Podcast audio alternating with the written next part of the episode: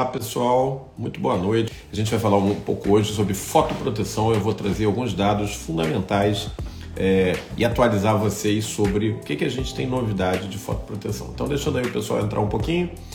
Mais uma vez, dar boa noite a todos, né? dizer que é sempre um prazer estar aqui com vocês. É, assunto de fotoproteção não poderia ser diferente. A gente está no dezembro laranja. Então, o nosso top 5 de hoje é Dezembro Laranja. Lembrando que a nossa atividade de terça-feira a gente faz sempre em tops, são cinco tópicos, né? Então a gente vai relembrar um pouco fotoproteção, falar as coisas mais importantes e a gente vai falar isso aí nos próximos minutos. Boa noite, boa noite a todos. Então, é, no nosso top 5 de hoje, Dezembro Laranja. Dezembro Laranja é a ação coordenada pela SBD, Sociedade Brasileira de Dermatologia, é, junto com várias entidades brasileiras, junto com o governo federal, vocês devem ter acompanhado.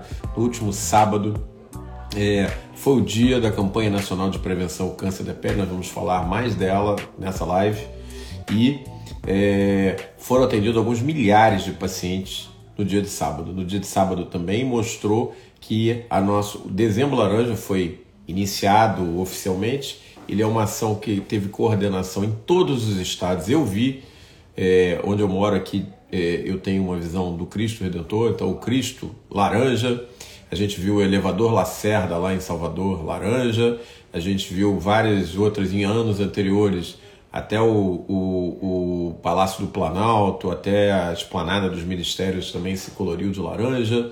Tudo isso para trazer a questão da visibilidade é, da é, campanha de é, Dezembro Laranja. É importante, né? Porque nós temos o setembro é, voltado para questão da prevenção ao câncer da pele, o outubro é, para prevenção de câncer de próstata, a gente tem meses voltados para é, diagnóstico e prevenção da hanseníase, a gente tem medo, meses relacionados à questão da depressão e o dezembro, que é o início do verão, né? O verão começa daqui a duas semanas agora ele é voltado para a prevenção do câncer da pele. Lembrando que a exposição ao sol ela vai muito além do câncer de pele. Ela tem a ver também com imunossupressão. Não é à toa que boa parte das infecções cutâneas aparecem no verão. A gente não vê quase furúnculos, piodermites, micoses no inverno, mas a gente vê o tempo todo eles acontecendo no verão. Então a exposição crônica e recorrente ao sol, a radiação ultravioleta, pode reduzir a capacidade do nosso sistema imune de dar uma boa resposta, de proteger você adequadamente. É, lembrar também que a exposição repetida ao sol pode levar ao envelhecimento da pele. Então, é, esse é um dado importante, né? A questão do envelhecimento, ela é, é também relacionada à exposição crônica ao sol, especificamente a um tipo de radiação solar chamado UVA, e é, muito da, do envelhecimento da pele das manchas de pele das rugas, que são fundamentalmente em área fotoexposta, acontecem justamente nesses locais por causa da exposição solar. Se você tem dúvida que realmente isso é verdade, basta olhar, por exemplo, o tronco, a barriguinha da sua vovó. Você vai ver que nas áreas expostas, via do decote, rosto, dorso da mão, ela vai apresentar é, claros sinais de envelhecimento cutâneo, de manchas, de rugas, de manchas escuras, de manchas claras, mas isso não vai acontecer nas áreas fotoprotegidas, por exemplo, na barriga da vovó. É, então, nesses primeiros momentos da nossa live de hoje, falar um pouco isso sobre o dezembro laranja, como ele é importante na prevenção do câncer da pele, na prevenção do envelhecimento cutâneo, da baixa imunológica e, enfim, de, esses são os principais pontos relacionados à exposição crônica à radiação solar. É importante que isso não seja confundido com é, um, é, um medo, uma fobia, a chamada heliofobia. O sol faz bem a, a, ao, ao, ritmo circadiano, faz bem a, a questão da, enfim, do horário do sono, do humor. Agora, tudo que é exagero é, pode realmente causar problema. O segundo top de hoje, o top 4, é campanha nacional de prevenção ao câncer da pele. Eu não falo aqui, obviamente, em nome da Sociedade Brasileira de Dermatologia, nada disso. É, fui presidente da sociedade Brasileira, SBD, já há alguns anos, no ano de 2009, 2010. Então tive a oportunidade como presidente da sociedade e antes disso como vice-presidente de organizar uma campanha de prevenção, várias campanhas, na verdade, né? foram quatro anos nesse trabalho, campanhas nacionais de prevenção ao câncer da pele. Posso dizer para vocês, de experiência pessoal, que é uma ação fantástica feita pelos dermatologistas, gratuitamente, ninguém ganha nada com isso, em todo o Brasil. Há dermatologistas em alguns locais que abrem gratuitamente seu consultório. Muitos de nós, a maioria, vão a locais públicos como praças, como praias, como, enfim, locais de ajuntamento. É, esse ano, um dos professores lá do serviço foi até para o trio elétrico para é, desenvolver é, atuações da campanha nacional de prevenção ao câncer da pele. Mas a maioria de nós vai para hospitais, vai para policlínicas, vai para clínicas credenciadas pela sociedade. É importante a gente dizer que todos esses postos de atendimento são previamente credenciados pela Sociedade Brasileira de Dermatologia.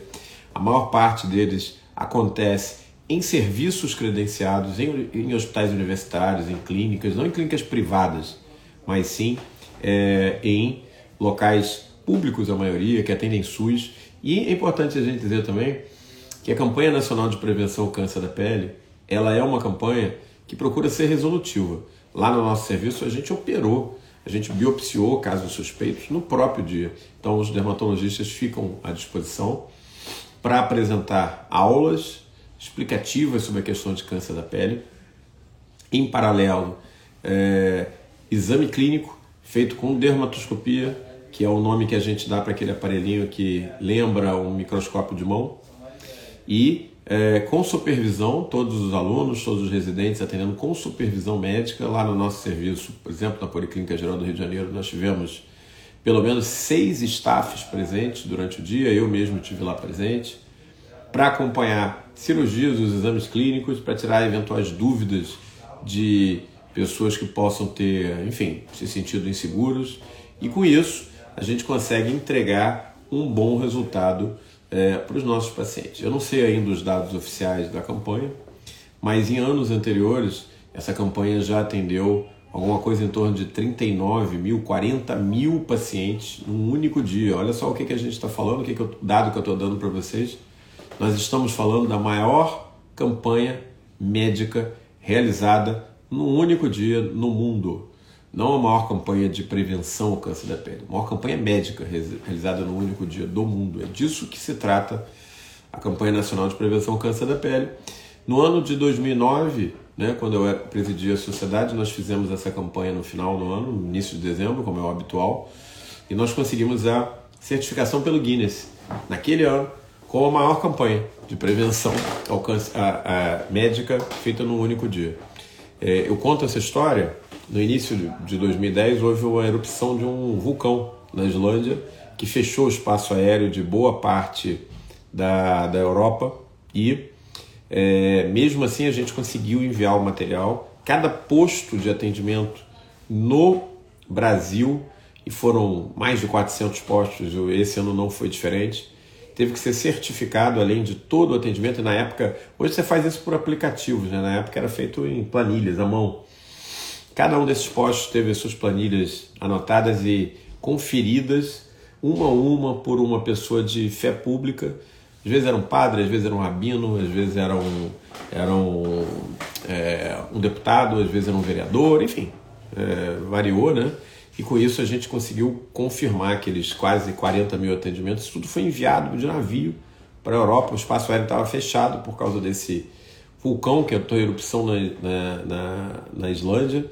Foi uma aventura, mas nós conseguimos naquele ano de 2000, início de 2010, saiu a certificação de que a Sociedade Brasileira de Dermatologia faz a maior campanha médica no único dia. Então, acho que todos os dermatos estão de parabéns, a Sociedade Brasileira de Dermatologia está de parabéns, isso é um esforço para todo mundo e é, feito por todos nós, né?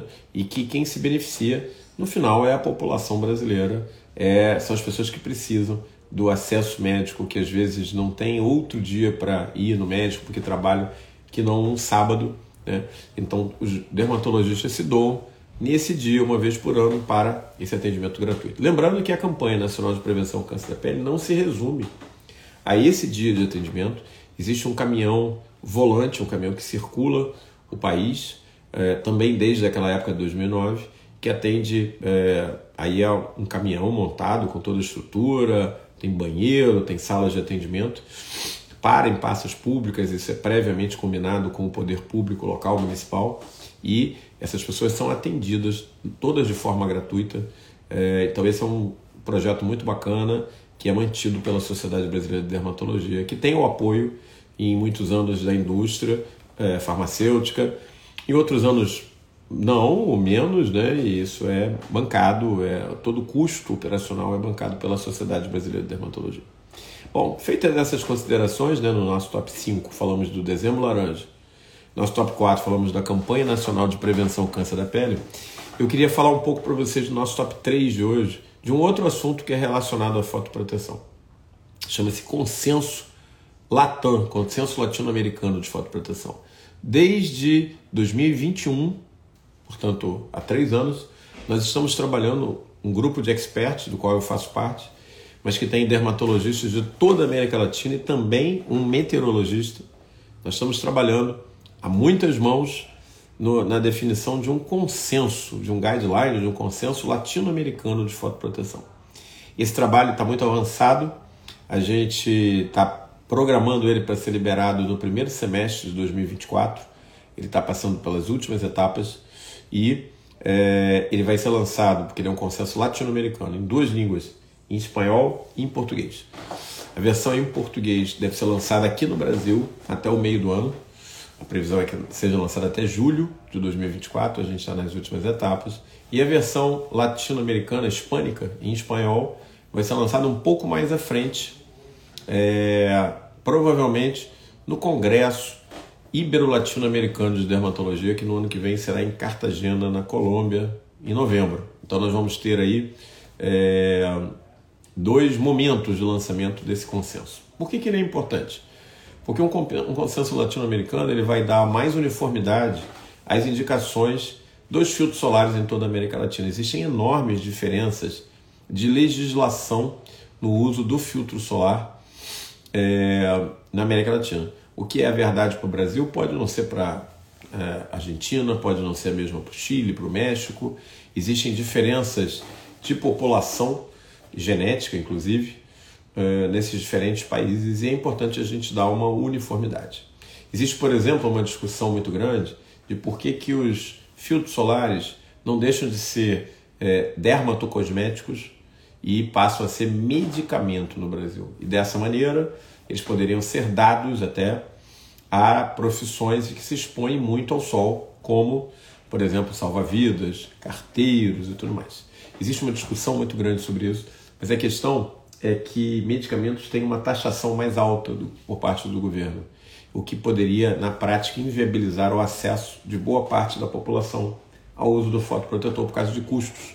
Então, na verdade, a decisão estratégica foi manter filtros solares como fotoprotetores, como medicamentos é, dermatocosméticos, porque com isso acaba que o, o preço final ao paciente, a, o acesso fica muito mais liberado. Eles podem ser liberados, vendidos na gôndola do supermercado, eles podem ser vendidos sem prescrição médica. Existem países na América Latina que não é assim, que o filtro solar ele é considerado medicamento.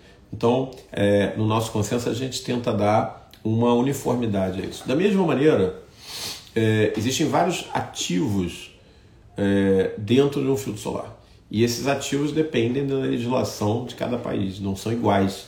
Cada país tem, entende a questão da fotoproteção de uma maneira diferente. Por exemplo, eu posso falar aqui do Brasil, a gente tem uma, é, uma política de fotoproteção muito forte, muito eficaz, muito boa por parte da nossa Agência de Vigilância Sanitária, Anvisa, que nos aproxima da legislação europeia e nos distancia da legislação americana. A gente está acostumado muito a falar que os americanos são muito à frente e tal. Na verdade, para a fotoproteção é diferente. É, na questão da fotoproteção, a gente tem uma legislação muito superior à americana. Existem filtros solares de baixa qualidade que são liberados na, nos Estados Unidos e que aqui no Brasil não conseguem liberação, por exemplo. Então, a nossa é, forma de encarar a fotoproteção solar é mais parecida com a forma americana, com a forma europeia, uma forma que é, exige a presença de fotoprotetores mais estáveis, quimicamente mais estáveis, que protejam a pele de um espectro de radiação mais amplo, que fiquem na pele durante mais tempo quando você sua, quando você entra, por exemplo, dentro d'água, é, se mantenham por pelo menos 50 minutos, mesmo quando você está imerso dentro d'água.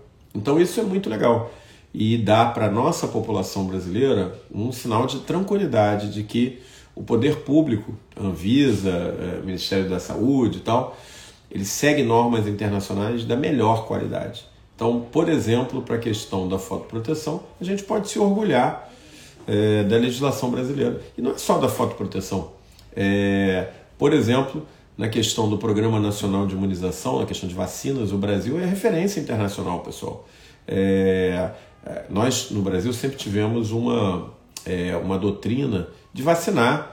É, não era necessário grandes campanhas de vacinação. O nosso Programa Nacional de Imunização é de ótima qualidade e traz para boa parte da população brasileira, sem custos, as melhores vacinas que existem no mundo.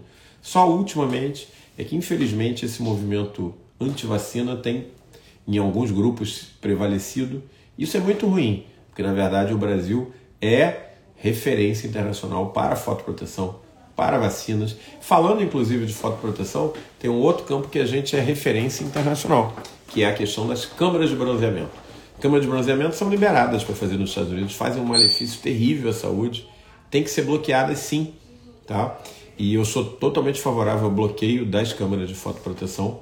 E isso é um dos pontos em que o Brasil é referência mundial. A questão de pioneirismo de bloquear câmera de bronzeamento. O que, que acontece na câmera de bronzeamento? Há, em alguns pacientes, não em todos, a liberação de endorfinas por causa da exposição solar. Então a pessoa vai lá, vocês já ouviram essa história? Ah, meu dia só começa quando eu tomo sol, se eu sento lá na cadeira me sinto outro. Porque alguns pacientes liberam endogenamente endorfinas, se sentem bem quando tomam sol. O que, que acontece com a câmara de, de, de, de bronzeamento?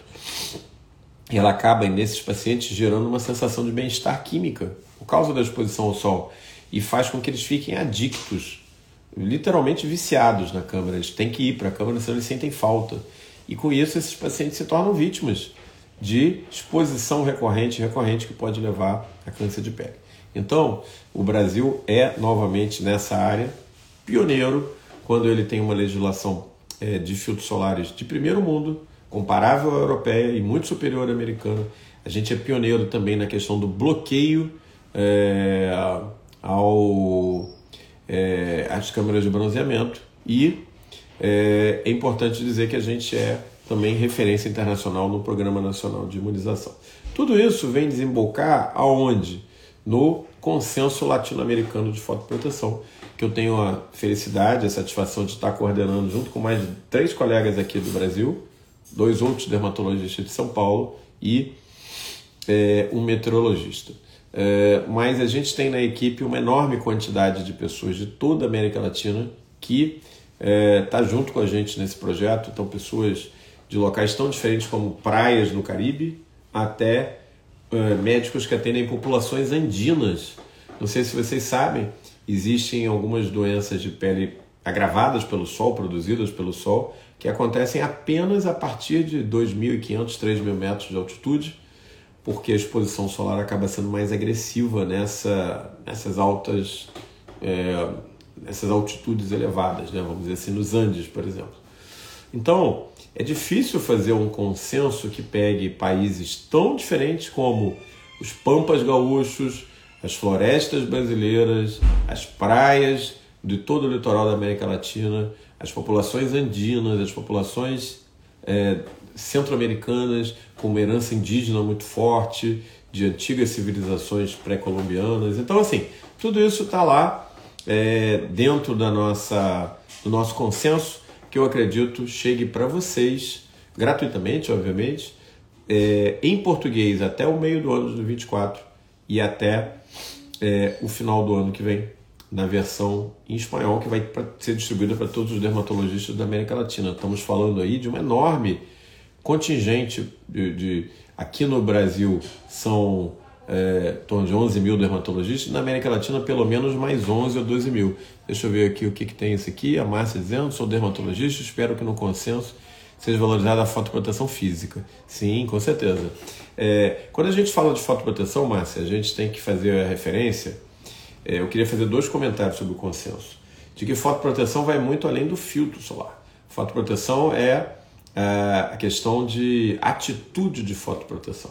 Então a gente fala no consenso do uso da, da, do chapéu, do óculos com proteção UV, até da fotoproteção oral existem fotoprotetores para se tomar, é, das roupas de proteção UV, da atitude de fotoproteção, de não levar o seu filho, de evitar o sol naquele horário mais agressivo do dia, ali entre 9, 9 e meia e 2 horas da tarde, em alguns locais até 3 horas da tarde. A gente está falando também é, de o poder público é, oferecer às pessoas a possibilidade, por exemplo, de estar num ponto de ônibus num local coberto e protegido do sol. É, tudo isso é abordado. Como que é a metodologia desse consenso? Isso é bem legal também. A gente não simplesmente chegou lá e falou assim, olha só, estamos aqui entre amigos e vamos escrever aqui o consenso da maneira que eu acho bacana. Não é isso não. Existe uma tecnologia por trás, é, validada por trás desse consenso, chamada tecnologia Delphi. Como é que isso é feito? Os experts de toda a América Latina se reúnem, eles preparam um grande texto de revisão sobre fotoproteção, falando sobre a questão de, é, de como é que a fotoproteção funciona, espectro de luz, os tipos de fotoprotetores, a questão da legislação, revendo como é que acontece essas campanhas de prevenção ao câncer da pele em toda a América Latina. E aí a gente seleciona em torno de umas 50 perguntas que são perguntas em que existe alguma dúvida, algum, alguma falta de é, consenso. Obviamente que ninguém em sã consciência acha que a exposição sem proteção nenhuma, seja física ou química, ao sol é 100% segura. Todo mundo sabe que isso existe um risco inerente aí, como eu expliquei, de envelhecimento, de imunossupressão, de câncer de pele. Então, entre as perguntas, não vai estar. Tá. Você considera que a exposição sem nenhum tipo de cuidado à radiação solar é 100% segura? Obviamente que a gente teria 100% de respostas positivas nesse sentido. Mas existem pontos de discordância de quantidade de filtro solar, de tipos de filtro solar, forma de aplicar, substâncias no produto, como avaliar é, o rótulo. Então, essas, essas perguntas são submetidas ao grupo de experts é, que vai votar e comentar sobre cada uma delas. Se qualquer uma delas chega a uma é, unanimidade na resposta, essa pergunta ela automaticamente já sai do, do, da discussão do consenso porque houve unanimidade. Se existe uma discordância em algum grau, a gente pega o feedback de como é que foi essa discordância, refaz o texto para aquela pergunta e convida todos os experts para uma segunda rodada. E aí parte dessas perguntas fica então 100% respondida, seguramente respondida. É assim que funciona a tecnologia Delphi, tá? a, metodologia Delphi. E aí você vai tirando aos poucos, em cada rodada, as perguntas em que você consegue chegar a um consenso. Consenso, praticamente consenso, a gente consegue, a gente definiu como 90 ou mais por cento dos experts concordando com aquela resposta. Aquelas em que não houve o consenso voltam para uma terceira rodada uma quarta rodada, uma quinta rodada, até que o texto final dessas perguntas seja um texto de consenso entre todos os experts. Quando a gente chega nesse momento, isso não importa quantas rodadas vão ser necessárias, a gente chegou ao consenso. É assim que ele é feito. E a gente já está numa fase bastante avançada de realização desse consenso. Como eu falei, a gente está trabalhando nesse projeto nos últimos três anos. Esse trabalho começou em 2021 ainda durante a pandemia, logo depois que começou a questão da vacinação de massa, a gente já estava trabalhando, início de 2021, então a gente já está indo para três anos de trabalho nesse consenso. É um trabalho exaustivo, não é um trabalho fácil, é um trabalho que a gente tem que estar tá revendo esse material N vezes até chegar a esse texto de consenso. Mas eu acredito sinceramente que a gente vai trazer uma grande contribuição à comunidade, é, população em geral e à comunidade dermatológica com esse trabalho que está sendo feito. É, o, o, o, quarto ponto que eu queria trazer hoje, a gente já falou sobre dezembro laranja, a gente já falou no top, top 5, top 4, campanha nacional de prevenção ao câncer da pele, agora a gente falou sobre o consenso Latam, latino-americano de fotoproteção. A gente chega hoje, então, no, no, no top 2, que é o uso do filtro solar e a atitude de fotoproteção. A Miriam já adiantou, eu perguntou, eu já adiantei um pouco, mas fotoproteção é um conjunto de cuidados que vocês devem ter que vai muito além de passar o filtro solar. O filtro solar acaba, para muita gente, é, funcionando como um sinônimo de fotoproteção, mas na verdade é muito mais do que isso. É questão de você usar roupas que tenham proteção UV. Se você não tem condição de comprar roupa ou se você tem um paciente que você vai indicar que não tem condição, própria camisa com uma trama mais fechada, que seja clara para refletir a luz do sol, vai ajudar. Lembrando que fotoproteção tem que ser estendida aos olhos, então é importante que o óculos, se possível, tenha lá os dados de fotoproteção UV, não é qualquer óculos escuro que serve, que está bem indicado. Lembrar que câncer de pele tende a ser muito nas proeminências ósseas do rosto, por exemplo, as orelhas, sobrancelha, nariz. É importante que seja feito para aqueles que têm uma exposição solar mais intensa o uso de chapéu, uso de boné, se possível, chapéu de aba larga. Então, isso tudo é importante. É, eu já estava comentando né, que é importante a gente ter a noção do período de maior risco da exposição solar, quando o UVB chega no seu pico de incidência. Então, classicamente, isso é de 10 às 2, mas a gente tem que considerar várias coisas na América Latina, adoção ou não de horário de verão. Lembrar que, por exemplo, no Nordeste, por exemplo, do Brasil, cedinho, 5 horas da manhã, você já tem uma alta exposição solar, então a, a, a praia lá tem que ser evitada já de mais cedo, não é a partir de 10 horas da manhã, aí é, já é para se evitar a partir das 9, pelo menos. Então, esses são dados importantes que fazem parte da chamada atitude de fotoproteção. Lembrando que existem hoje é, fotoprotetores orais, isso é muito útil também. Existem hoje fotoprotetores que eu gosto de chamar de inteligentes, eles entregam um pouco mais do que só fotoproteção, são mais do que um escudo propriamente dito. Eles entregam também uma ação antioxidante, uma ação é, de reparação de DNA lesado, então eles são fotoprotetores ativos nesse sentido. Se você nunca tinha ouvido falar nisso, converse com seu dermatologista, ele vai poder, um dermatologista atualizado, ele vai poder te orientar nesse sentido. É, então, tudo isso aí é importante, faz parte do contexto mais amplo de fotoproteção. É importante que a gente deixe isso aí bem claro e que a gente não está aqui só falando de filtro solar. É, existem sempre algumas dúvidas, né? Que é, algumas pessoas levantam sobre a questão: ah, mas a minha dosagem de vitamina D está baixa e com isso então eu devo talvez parar de usar o filtro solar no verão para poder sintetizar vitamina D. Não existem dados na literatura que suportem você é, cientificamente a proposta de você parar de usar o filtro solar para prevenir o câncer de pele para poder aumentar vitamina D. Não existe isso. É, a orientação da fotoproteção ela tem que ser mantida durante todo é, o ano, principalmente nos horários de exposição mais intensa. Lembrando que o filtro solar deve ser idealmente reaplicado ele deve ser aplicado em camada dupla, é, seguindo a chamada régua da colher, e ele tem que ser reaplicado a cada duas horas. Por quê? Porque pode parecer uma coisa diferente do que vocês imaginam, mas muitos filtros solares, eu não estou falando de bloqueador solar, estou falando de filtro solar, eles são fotoinstáveis. E ele tem que ser para poder exercer corretamente a sua função de fotoproteção, de absorver o fóton. Então ele perde essa eficácia depois de duas horas. Ele tem que ser reaplicado. Né? Existem também os filtros solares com cor, que são úteis em algumas circunstâncias especiais, é, não só para disfarçar imperfeições no rosto, mas, por exemplo, em situações como melasma, em que a luz visível tem um impacto muito grande também, até a luz do celular. Então, é, tudo isso aí faz parte desse contexto de fotoproteção, está lá no nosso consenso. E é, eu queria terminar a nossa live de hoje falando um pouquinho sobre algumas controvérsias do uso do filtro solar.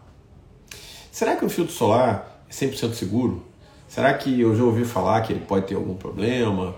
É, como é que funciona a questão de é, segurança dos fotoprotetores? Bom, a gente já tem o uso de fotoprotetores na literatura médica desde os anos 40, do século passado. Já tem uma experiência aí longa, lançamento de filtros solares de uma forma mais ampla. É, já vem aí desde os anos 70 nos Estados Unidos, aqui no Brasil um pouco depois, anos 80. Antigamente, no início, se falava de FPS, né, fator de proteção solar 4, 2. Hoje a gente não usa mais isso. A gente orienta que seja pelo menos 30 fator de proteção solar, daí para mais. É, mas existem controvérsias no uso de filtros solares. Existe a questão que é discutida na literatura sobre o branqueamento de corais, em inglês uh, coral ou reef bleaching, uh, de que alguns ativos nos fotoprotetores poderiam ser tóxicos, eventualmente, em algumas circunstâncias para corais. Existem até alguns locais nos Estados Unidos em que alguns fotoprotetores foram proibidos, por exemplo, no Havaí durante um tempo. Essa controvérsia é a seguinte, ela não está, é, como eu disse, é uma controvérsia, a gente não tem 100% de respostas nesse caso. É, tem trabalhos que mostram que é, provavelmente as alterações climáticas é, têm um impacto tão grande quanto o uso do, ou não do filtro solar nas pessoas ali se mostram, por exemplo, que em algumas praias, dependendo do local, de como é que a maré baixa e tal, bate, é, você pode ter branqueamento de corais mesmo onde você não tem uso de filtro solar. Você pode ter em dois locais da praia onde a água bate, a maré vem de uma maneira diferente do que outra e tal, é a água mais quente por causa das alterações climáticas, mas todo mundo está usando filtro solar, você tem branqueamento é, às vezes no local em que você tem essa entrada da água de uma maneira diferente. Portanto, assim, a gente não tem uma situação 100% clara com relação ao branqueamento de, de, de, coral, se isso realmente é causado em grande escala pelos filtros solares. O estudo continua. Existem também outras controvérsias. Uma delas diz respeito é, ao, à questão de risco de filtro solar por um possível efeito hormonal em relação a mulheres, então se isso poderia trazer algum problema durante a gravidez. Os trabalhos, de uma maneira geral, existem vários, eles mostram que quando você usa é, filtros solares micronizados, pode haver um aumento de absorção de filtro solar sistêmico, mas que esse aumento ele é de pequena monta, ele é, vai circular no sangue de pequena monta e que essas alterações hormonais que são é, observadas em estudos com cobaias passam a ser importantes apenas quando a concentração do filtro solar no sangue ela atinge níveis muito altos. No entanto, como existem trabalhos que colocam em controvérsia esse uso, eu não estou dizendo que com isso não devam ser, o filtro solar deve ser usado na gravidez, ele é seguro, mas alguns ativos de filtros solares hoje têm sido retirados das formulações Volto a dizer para vocês que a nossa legislação no Brasil é muito boa e segue o padrão da, da legislação europeia. Então, de maneira geral, a gente pode ficar tranquilo, porque a maioria dos filtros solares brasileiros já nem usa mais é, essas formulações que podem apresentar algum risco. Tá? Então, esse é um, esse é um dado importante. É, então, para todo é, medicamento, para toda é, medicamento seja oral, seja tópico, sempre existem controvérsias. Não é diferente com relação ao filtro solar. Se você tem alguma dúvida, o que, que eu sugiro a você? Que procure um dermatologista, que converse com ele claramente, que exponha as suas dúvidas e que tenha uma orientação profissional para uh, que você não fique no eu acho, eu acho, eu li na internet. Esses dados estão uh, disponíveis na literatura, mas uh, mesmo os dados publicados e disponíveis na literatura, têm que ser avaliados, observados e vistos através de um prisma é, de custo-benefício. Né? Então, é inegável é, o efeito protetor do filtro solar com relação à prevenção do câncer de pele, com relação às fotodermatoses, e não há nada na literatura médica hoje que mostre que a desvantagem de uma eventual controvérsia como essas que eu estava comentando é, indique que não vale a pena usar o filtro solar. Muito pelo contrário, os dados mostram exatamente o oposto, que o filtro solar continua sendo isoladamente uma das principais armas da nossa atitude de fotoproteção. Pela sua facilidade de ser aplicado, pela sua disponibilidade em praticamente qualquer circunstância, ele é uma arma que a gente não pode, não deve abrir mão. É, então, olha só, hoje é, era basicamente isso que eu queria trazer para vocês. Eu fiz um, uma live é, um pouco mais direta, expositiva, sobre esses cinco pontos que são importantes sobre fotoproteção. A gente vai voltar a falar de fotoproteção aqui no Pele Digital durante o ano de dezembro, não pode ser diferente, porque a gente é, fala sempre do cuidado com a pele. Nós estamos no mês do dezembro laranja, o mês de cuidado com a pele. Então, com certeza, a gente vai estar sempre trazendo aqui todas essas novidades. É, sempre com o padrão pele digital que você já conhece. É um padrão de segurança, de equilíbrio, de tranquilidade. É, sigo aqui as nossas postagens durante o mês, porque vai ter muita coisa de fotoproteção. Queria mais uma vez agradecer a presença de todos vocês aqui uma boa noite a todos vocês.